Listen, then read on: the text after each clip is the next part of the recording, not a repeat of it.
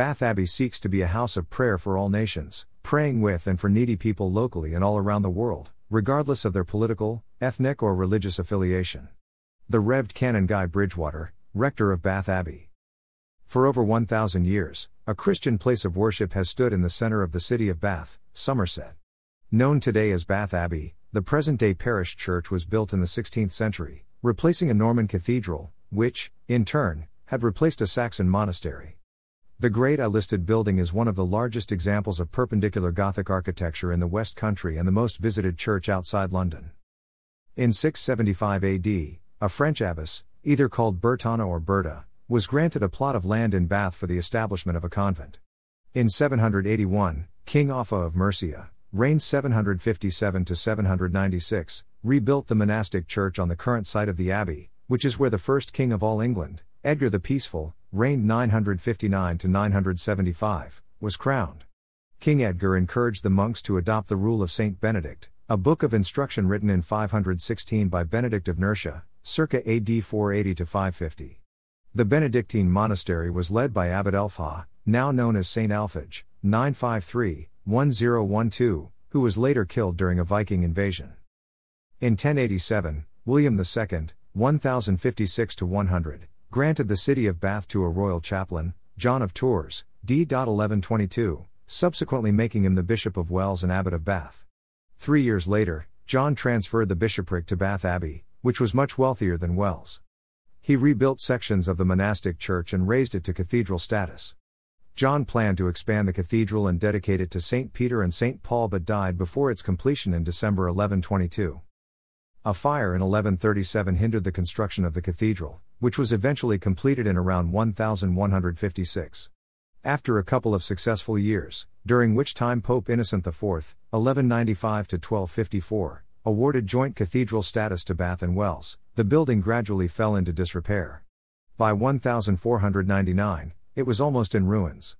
Oliver King, 1432 to 1503, the Bishop of Bath and Wells, blamed the state of the cathedral on the monks being all too eager to succumb to the temptations of the flesh. In 1500, Oliver King allegedly had a dream in which he saw the heavenly host on high with angels ascending and descending by ladder, similar to the scene dreamt by Jacob in chapter 28 of the book of Genesis. The earliest recording of King's dream was written 100 years later and is largely considered to be a story. Nonetheless, the dream is represented in stone on the west front of the cathedral. King commissioned brothers Richard, B. 1506, and William Vertue, D. 1527, who were also involved with work on the Tower of London to rebuild the dilapidated cathedral. They promised, There shall be none so goodly neither in England nor France, and incorporated the surviving Norman wall and arches into their design. The Vertue brothers specialized in fan vaulted ceilings, which remains one of the most admired sections of the building's architecture today. Unfortunately, King did not live to see the result, which was not completed until at least two decades after his death. Due to the dissolution of the monasteries, the church was deprived of its cathedral status in 1539, and stripped of £4,800 worth of lead, iron, and glass. The roofless remains of the church was given to the Corporation of Bath in 1572, which struggled to raise funds for its restoration. Fortunately, Queen Elizabeth I, 1533 1603, set up a national fund to finance the necessary works and decreed that it should become the parish church of Bath. The church remained incomplete when the Queen died, but James Montague, 1568 to 1618, the Bishop of Bath and Wells from 1608 to 1616, personally paid £1,000 for a new roof. The gesture came after Montague attempted to shelter in the church during a thunderstorm, only to discover the building offered no protection. Montague financed the rest of the restoration, which was completed in 1611. After his death, Montague was buried in an alabaster tomb, which remains in situ in the North Aisle. For a couple of centuries, Bath Abbey survived without the need for any building works until the 1830s, when George Phillips Manners, 1789 to 1866, the first Bath city architect, remodeled the interior. Manners also added flying buttresses and pinnacles to the exterior. In the 1860s, major restoration work by Sir George Gilbert Scott 1811-78 took place, involving the extension of the fan vaulted ceiling in the nave. Scott also designed the finely carved pews, later described as one of the most magnificent and extensive suites of Victorian church seating in the country. When Scott died in 1878, his pupil, Thomas Graham Jackson, 1835 1924, completed the building project. Bath Abbey is constructed from Bath stone, a form of limestone obtained from the Combe Down and Bathampton Down mines. The majority of buildings in the city are built from the same material, giving the streets a yellowish tinge. The interior of Bath Abbey features the same stone, but the 52 windows, occupying about 80% of the wall space, bring in enough light to make the walls appear much whiter. In recent years, traces of colored paint were discovered in the spaces between the fan shapes on the vaulted ceiling. Closer inspection revealed these to be the coats of arms of King James I, reigned 1603-25, Cardinal Adriano de Castello, a former bishop of Bath and Wells, 1503-18, and the pre-Reformation priory. The nave is 211 feet, 64 meters, long and 35 feet, 11 meters, wide, ending in a tall stained glass window depicting 56 events in the life of Jesus from the Annunciation to the Ascension. The window contains 76 square meters, 818 square feet, of glass, the majority of which dates to the Victorian era. It was likely designed by Alfred Bell, 1832 95, who established Clayton and Bell with John Richard Clayton, 1827 1913, one of the most prolific British stained glass windows manufacturers during the latter half of the 19th century. During the air raids of 1942, sections of the colored glass were destroyed. A Canadian soldier stationed in the area collected the shards and took them home, where they now form part of a window in Christ Church, Meaford, Ontario. In the 1950s, Michael Farrar Bell, 1911 93, the great grandson of the original designer, repaired the war damage. On the north side of the abbey, a 19th century stained glass window depicts the coronation of King Edgar in 973. The service was devised by St. Dunstan, which has remained the basis of coronation ceremonies ever since. Dunstan, 909 988, was an English bishop who served as the abbot of Glastonbury Abbey, Bishop of Worcester, Bishop of London, and Archbishop of Canterbury. Dunstan became famous for the many stories about his dealings with the devil. Allegedly, Dunstan resisted the devil's temptations by holding the devil's face between a pair of red hot tongs. The only evidence of this event are accounts written at least 100 years after Dunstan's death, including an old folk song. Saint Dunstan, as the story goes, once pulled the devil by the nose with red hot tongs, which made him roar. That he was heard three miles or more. On Ascension Day in 988, Dunstan had a vision of angels who warned him that he would die in three days.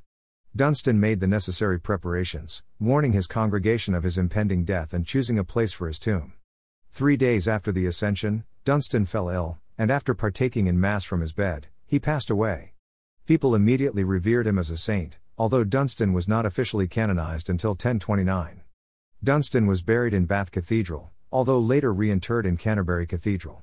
Until he was overshadowed by St. Thomas Becket, 1119 1170, who was murdered in Canterbury Cathedral, St. Dunstan was the favorite saint of the English people. There are over 1,000 memorials inside Bath Abbey, including the aforementioned effigy of James Montague, the Bishop of Bath and Wells. On the north wall, a memorial stone remembers Admiral Arthur Phillip, who founded the state of New South Wales in Australia. Unfortunately, the inscription states Philip founded Australia. Other people honored with memorials include Master of Ceremonies Beau Nash, 1674 1762, Reverend Thomas Malthus, 1766 1834, Mary, the Countess Dowager of Kintore, d. 1826, botanist John Sibthorp, 1758 96, and several military men. In 1958, the most recent memorial was installed to commemorate Sir Isaac Pitman, 1813 97, who developed Pitman shorthand. In 2007, a frieze of 12 wooden angel musicians was installed above the choir screens. The quire, also known as the choir, is where the clergy and church choir sit during services. The screens were installed in 2004 to improve the acoustics. Music in the abbey is supplied by the large organ in the north transept, which was first installed in 1895. The earliest mention of an organ at Bath Abbey dates to 1634, but there are no specific details about the instrument. In 1708, another organ was built by Abraham Jordan and modified in 1718 and 1739 by his son. The organ was later moved to the bishop's palace at Wells in 1836. That year, John of Bristol built a new organ, which now resides at the Church of St. Peter and St. Paul in Cromer, Norfolk. Norman and Beard, a pipe organ manufacturer based in Norwich, supplied Bath Abbey with a new organ in 1895. Initially, The instrument stood on two steel beams in the north and south crossing arches before being re erected in a case designed by Sir Thomas Jackson in the north transept in 1914. On several occasions, organ manufacturers rebuilt sections of the instrument, adding a variety of keys and stops. Eventually, the entire organ was reconstructed in 1997 by Orgelbau Klais, a German firm, who restored it to its original 1895 condition. The organ is not the only form of instrument installed in the abbey. Hung in the ringing chamber in the tower are ten bells. Unconventionally, they are arranged from highest to lowest in an anticlockwise ring around the chamber, rather than in the usual clockwise fashion.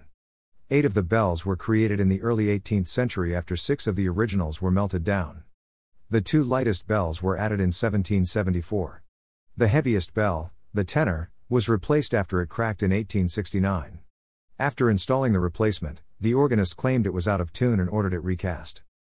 Visitors to Bath Abbey are offered guided tours of the tower, which include viewing the bells in the ringing chamber. Two spiral staircases consisting of 212 steps provide access to the 161 feet, 49 meters, structure. The first staircase ends at the roof level, and the second reaches the top of the tower, from where visitors can survey the city of Bath. Bath Abbey is open most days for visitors except during scheduled service times. Sunday services include morning prayer, Holy Communion, and evening prayer. Weddings, baptisms, and funerals also take place throughout the year, although burials are no longer allowed in the abbey due to health and safety. The last burial took place in 1845 before the practice was outlawed in 1853. Approximately 3,800 bodies are buried under the floor. Only the rich could afford this privilege, and the nearer the altar they wished to be buried, the higher the fee. Between 1583 and 2022, there have been 28 rectors at Bath Abbey. The first rector was John Long, who held the position for a year before Richard Meredith, 1559 to 1621, took his place. The current rector is Reverend Canon Guy Bridgewater, who was appointed in 2018. Other notable rectors of the past include George Webb, 1581 to 1642, who was also chaplain in ordinary to King Charles II, the philosopher Joseph Glanvill, 1636 80, and James Phillott, 1750 to 1815, of whom the writer Jane Austen thought very little. Bath Abbey is free to visit, although a donation is most welcome. Tours of the Abbey are available to book for a fee of £8 per adult or £4 per child. Tower tours, which last between 45 minutes to an hour, cost £10 per adult and £5 per child.